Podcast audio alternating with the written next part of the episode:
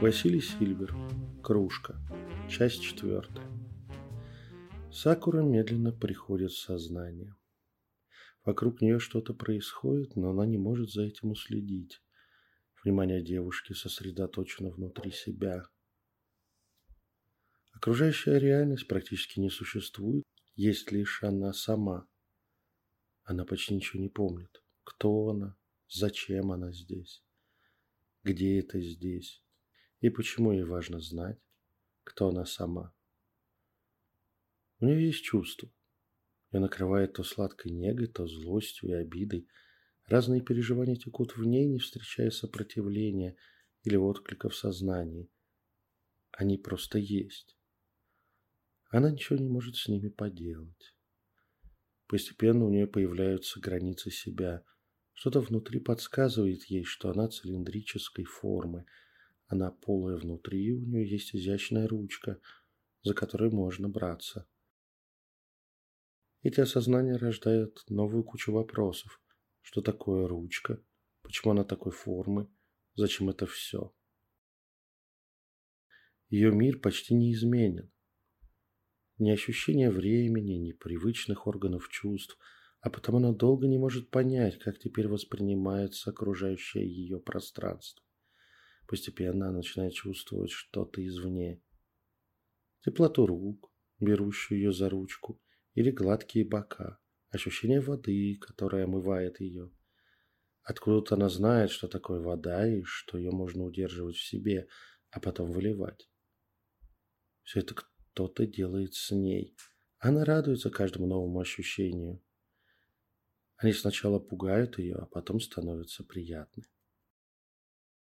Еще через бесконечное время она уже ощущает его по изменениям в чувствах, прикосновениям извне и меняющимся импульсом эмоций, вдруг слышит слово. Слово «сакура». Почему-то приходит образ раскидистого дерева с розовыми лепестками цветов. Легкий ветерок поднимает и кружит в воздухе еще миллиарды таких же лепестков, создавая целый розовый воздушно-лепестковый поток. Одновременно она чувствует, что сакура – это она сама. Пока ей непонятно, как это. Она же не дерево но уверенность, что она Сакура, растет. Ее зовут Сакура. Кто зовет? Имя? У нее есть имя.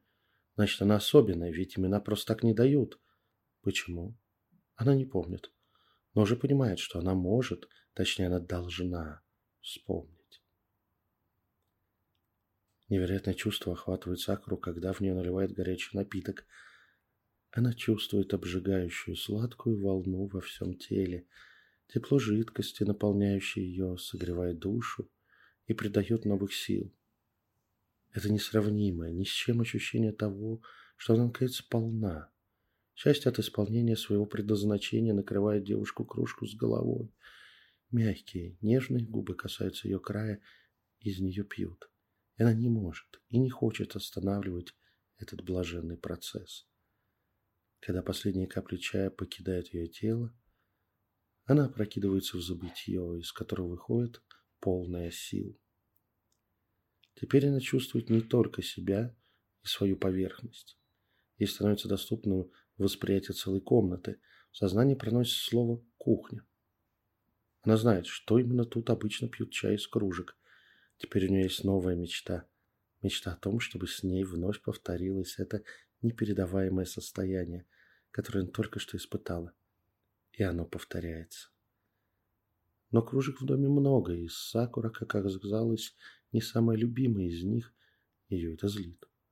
Она раздражается и бесится, стоя на закрытой полке, но прощает все своим новым хозяйкам, как только вновь в нее проникает горячий поток крепкого заваренного чая.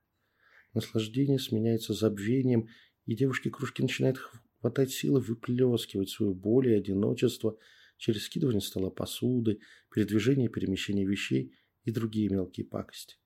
Она не хочет навредить хозяйкам, она хочет лишь одного, чтобы их нежные губы вновь касались ее края, а она делилась с ними горячим и вкусным напитком, который налит в нее.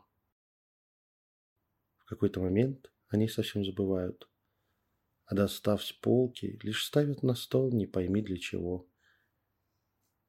И тут, находясь в отчаянии, Сакура решает, что с нее хватит холода и одиночества. Там, за краем стола, она может наконец освободиться от этих жестоких переживаний собственной ненужности и бесполезности. И кружка дрогнула, начав свой путь за край. Страх, жуткий, непередаваемый страх приходит в момент, когда странный человек, светящийся темными, но яркими переливами энергии, запирает ее в своем рисунке клетки.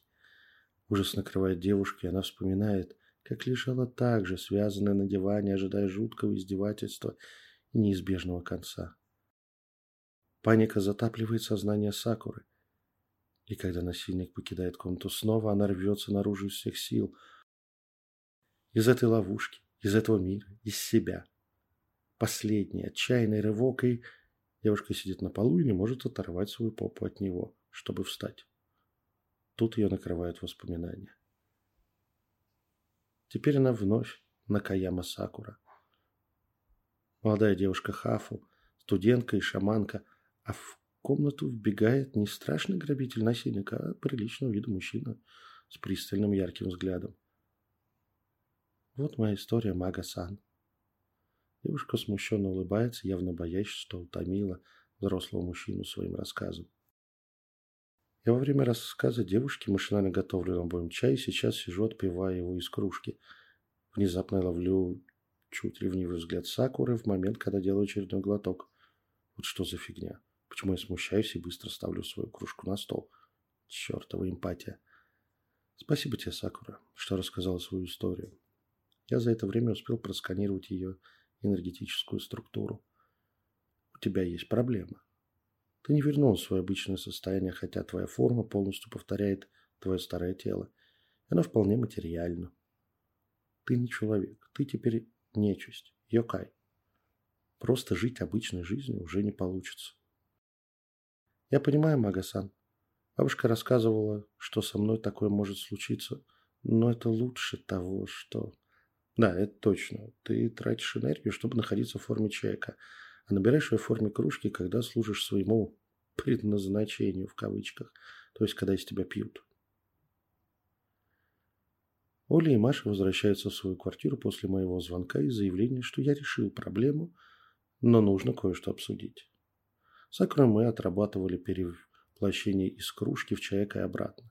Она Потратила на это много сил, и девушке чашки потребовалась подзарядка.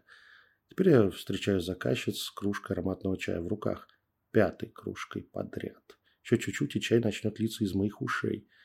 Первый раз было несколько волнительно пить из кружки сакуры, зная, что она испытывает.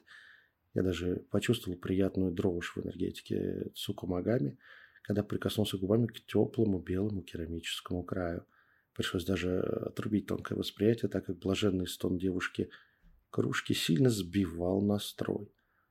Но к пятому заходу какое-то либо смущение у меня прошло, и я уже спокойно пил из чуть постановавшей на эфирном плане от удовольствия кружки. Еще она научилась за это время делать напиток в себе гораздо ароматнее и вкуснее, чем он был в оригинале. Так что я наслаждался приятными цветочными нотками и густым ароматом заваренного из простого пакетика чая. Мой рассказ Оля и Маша слушали с одинаково обалдевшими лицами. Они ждали чего угодно, но не истории Юкая-полукровки, который буянил, так как из него мало пили чай. Широко распахнутые глаза, приоткрытые рты и периодическое «ого» или «ага» сопровождали мое повествование. Гвоздем программы было появление Сакуры из только что освобожденной мной от жидкости кружки. Вот чего я не ожидал, так это реакции Ольги – она предсказуемо замерла от удивления, после чего бросилась на девушку кружку и заключила ее в объятия. Она начала гладить тут по голове и тихо приговаривать. «Я всегда буду пить только из тебя. Я тебя не брошу, бедная. Ты самая лучшая девушка-кружка на свете». Мы с Машей озадаченно молчали, наблюдая этот приступ нежности. Потом вышли из кухни, так как наблюдать за сначала робким, Потом вполне страстным поцелуем двух девчонок было как-то не камельфо. Любовь с первого взгляда или глотка. Двигатель моей машины довольно заурчал, когда я выжил кнопку зажигания. Приятная вибрация побежала по корпусу и, повинуясь аккуратно выжатой педали газа, машина выехала на дорогу до дома. Маг сделал свое дело. Маг должен уйти. Конец.